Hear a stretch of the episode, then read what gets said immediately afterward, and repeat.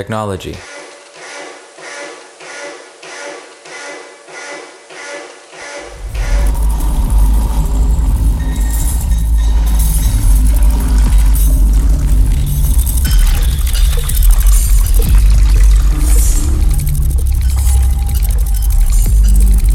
By definition, it's the practical application of knowledge in a particular area. It comes from the Greek term techne, which means art, craft, or skill, and logos, which means knowledge, study, and treatise. For most people, technology means science, electronic devices or machines that are here to improve our lives. But how often do you relate technology to human emotions, to sensitivity? How do you think current technologies are affecting our everyday lives or our personality? Do you think technology is changing the way we love? Do you think technology is changing our human essence?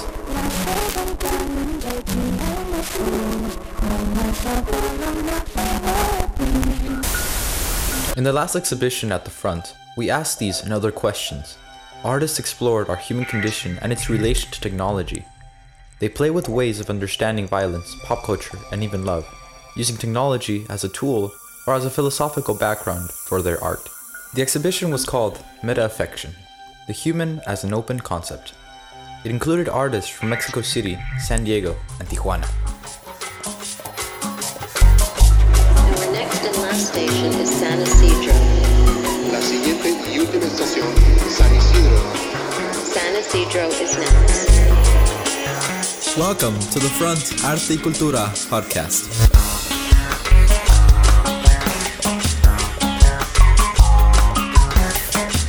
The Front is an active art gallery, arts educational space, concert, and meeting venue. Run by Casa Familiar at the heart of San Ysidro, California, it stands just one mile away from the international border of San Diego and Tijuana, Mexico.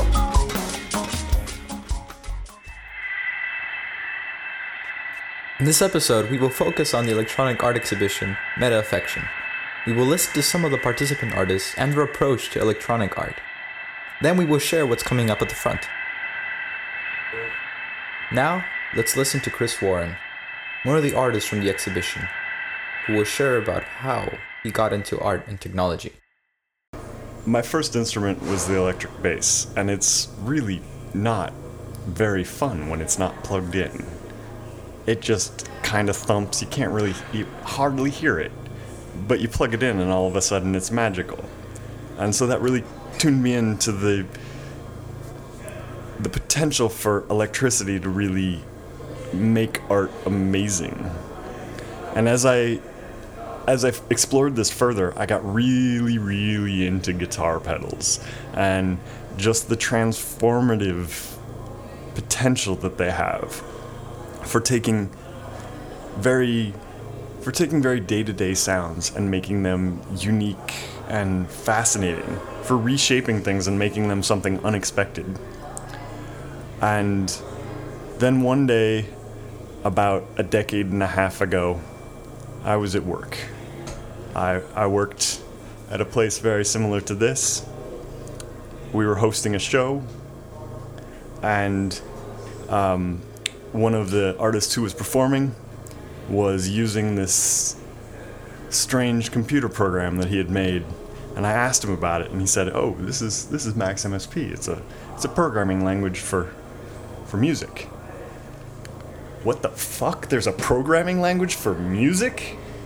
A musical programming language? I thought programming was just sort of changing Celsius to Fahrenheit or doing these sort of spreadsheets or very sort of boring things and all of a sudden I saw the I saw that you could make code to make music and I was hooked before I even got home. I I, I rushed home, I downloaded it and I played with it obsessively, obsessively. I told myself I was going to teach myself how to use this. And I did. I sat in the front window of my living room for months just going through the manual and figuring out how I make this computer code make noise. And as I got deeper and deeper into it, it got more and more obvious that not only could I make this make noise, but I could make it entirely interactive. any particular action could could make a sound that was completely unrelated to that action and it allowed me to make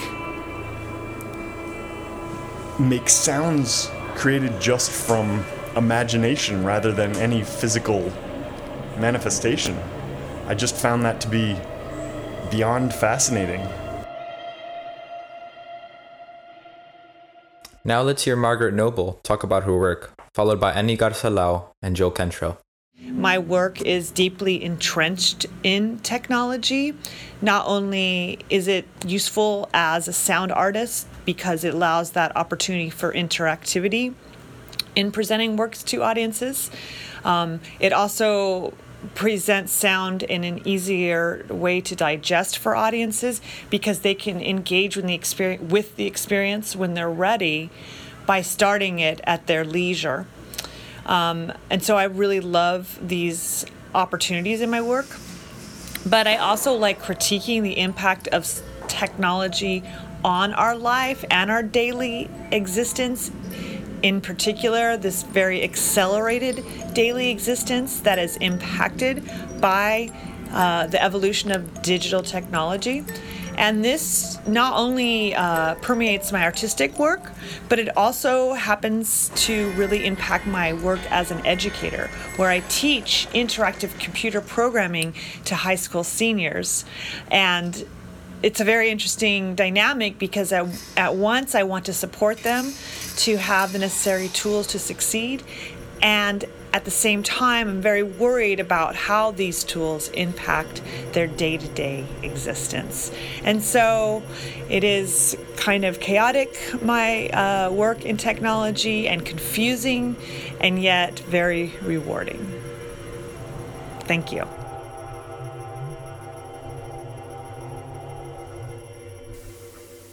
Hello, my name is Anni Garza Lau and been working with technology for the past 10 years, but I really believe the changes from electronic into digital have been uh, radical for the past 20 years, especially because technology has been evolving so fast that it has become part of our daily lives in a so ubiquitous way that it's impossible not to talk about uh, these changes in technology, economy, politics, and we can see everywhere the repercussions of um, how these technologies can manipulate us and constantly change our point of view on reality. So, I believe the importance of these changes from electronic into digital has a lot to do with this. Um, uh, evolution of communications and in general in a, uh, the way we see ourselves as humans and how we can um, even us evolve as a society. Uh, not precisely in, or not necessarily in a positive way but i think um, this evolution is um, a great deal for talking about with uh, art through art so, um, well, I still see 90s electronic art as more conceptual. I really believe that in the past years, in with the, the upcoming artists, this point of view has more to do with how either electronically or digitally technology is changing uh, our reality, our the way we interact with others, the way we learn, and the way we think. So uh, I believe this is um, huge for the art, uh, and, and, not only for the media. So possibly the future of uh, contemporary art, if not the present, is to talk about technology and what is going on with with it in our lives. My name is Joe Cantrell. I'm a sound artist and performer, and my work stems from a fascination with technological objects and their connection to history, ecology, and human beings. For me, technological objects um, have an embedded trace of the time and culture that created them. So, how did they work in the society they were created for? What kind of values were embedded in their functioning and form? Who were they made for? Um, who are they not made for? Who would who would be left out of their functioning? All these things for me when I pick up um, any technological object, even something that has been discarded, uh, these questions present themselves. My background is is primarily in sound. And uh, previously, I used the computer heavily as a performance instrument, designing software in the computer to be uh, used for live performances. As of around 2010 or 2011, I actually pushed away from using computers in my live sound performances um, in preference to working exclusively with obsolete, broken, discarded, um, and low quality audio technology. The installation uh, is called Copyright. And it started as a sort of comment on the ownership of sound. What does it mean to claim that um, someone owns sound? On its face, the ability to own the vibration of air seems sort of absurd. And originally, I wanted to sort of examine that. And the way I did that was I wanted to use one form of copyright against uh, another form of copyright. So in the US, the two most common forms of copyright, the C and the P that you see on the copyright notices on recordings, the C is an authorship copyright. And It means you've written the song. It's an authorship copyright. Um, the P with the circle around it is a performance copyright. It means that you own the rights to the the recording, essentially. So the song "My Favorite Things" uh, was written by Rodgers and Hammerstein, and they still own the authorship rights to that. Um, John Coltrane's recording of it, he would own the performance rights to his solo, even though he does he didn't write the song. So, I wanted to use the performance copyright to sort of protect my violation of the ownership copyright. And the way that I wanted to do that was to print out the waveforms of a number one uh, hit song onto receipt paper and then with a touch tablet, with a Wacom tablet, trace those waveforms back into the computer and visually capture the process using stop motion animation. So the result would be an unauthorized copy of the original, but because it was a recorded performance, I could claim it as a copyrightable act in itself. But something unexpected happened. When I set out to do this uh, many years ago, the process turned out to be incredibly painstaking and tedious, and I was not expecting that. So I worked for two weeks on this project, and I only got 30 seconds of sound and a bad case of tendonitis. So I had to stop. I had to stop doing this process because my body got in the way. And I couldn't deny the effect that was going on that was happening to my body when it was being used to transcode data. So at that point, the project became something else. Uh, it became an examination of the physical relationship between bodies and data, and and how data changes bodies and how bodies change data.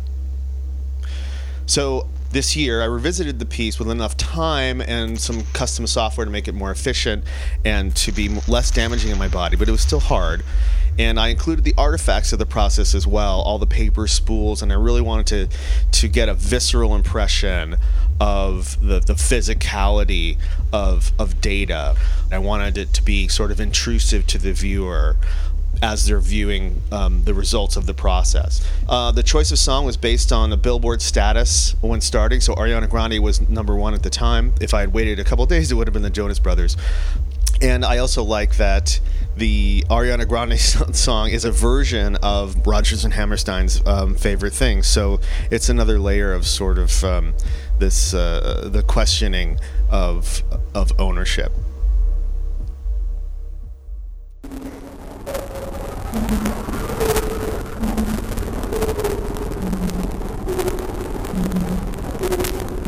We are listening to a fragment of Copyright by Joe Cantrell.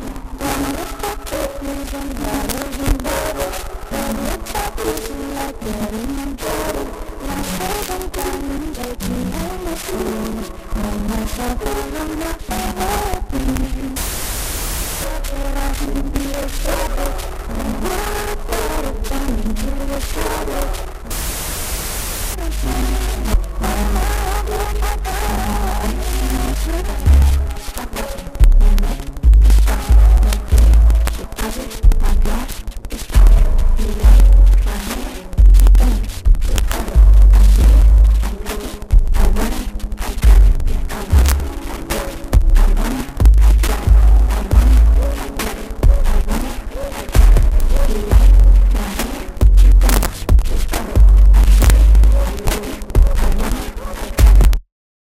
Chris Warren describing his piece at the exhibition.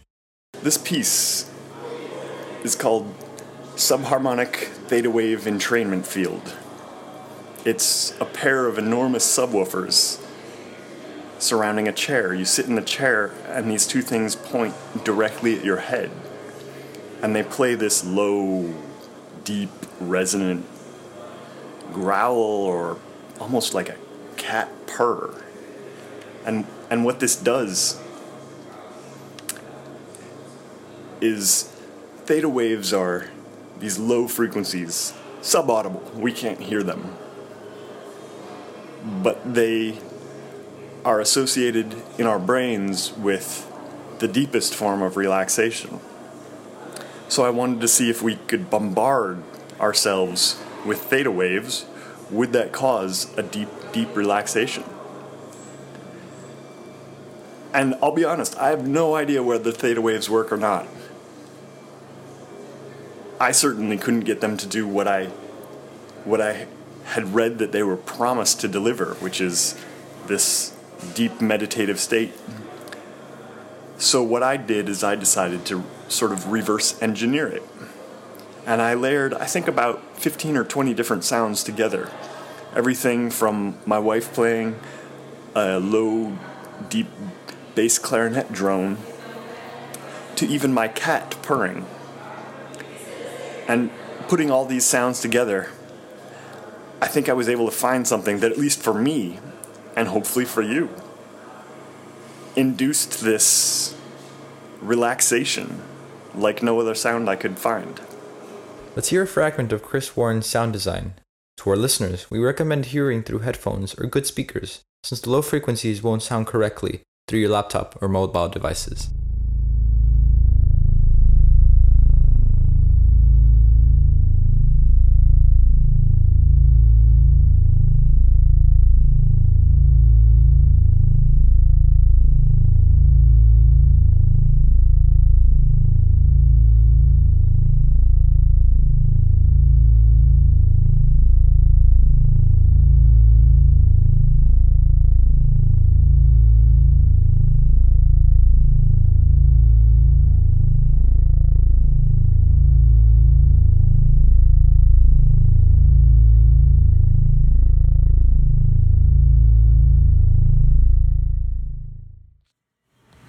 So, my work, Please Wait, I'm Not Done with My Diatribe, is a three screen multimedia interactive experience which you control with your foot that functions like a slot machine and acts like a tarot card reading.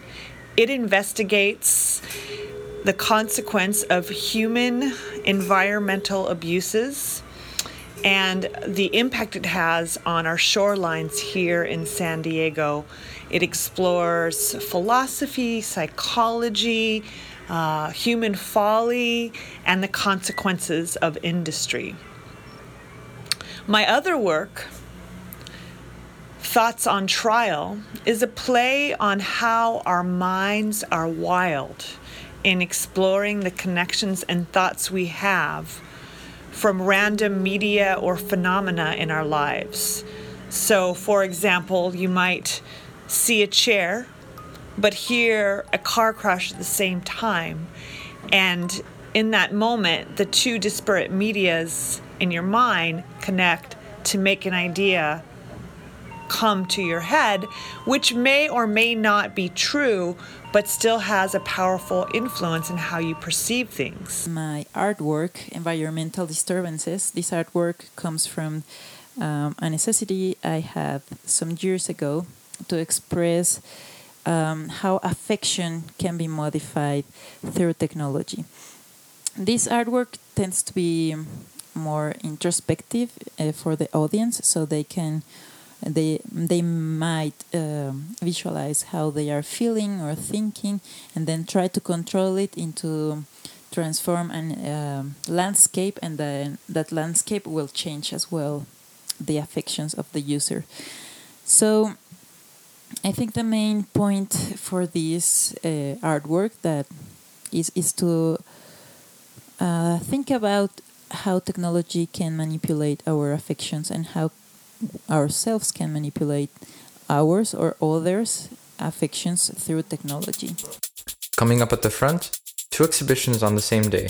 Una y lo otro, retrospective show of Irma Sofia Poeter, a sister exhibition of her solo show at CECUT Tijuana, and Concerning of Two, a group show where artists from San Diego State University and Universidad de Baja California work together in both countries to develop their artworks.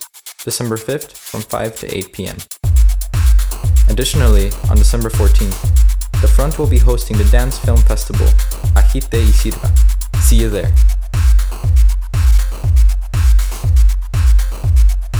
My name is Hector Castro. Produced by Francisco M. Till next time. Remember to support the Front's mission by donating to our PayPal. Donations at casafamiliar.org.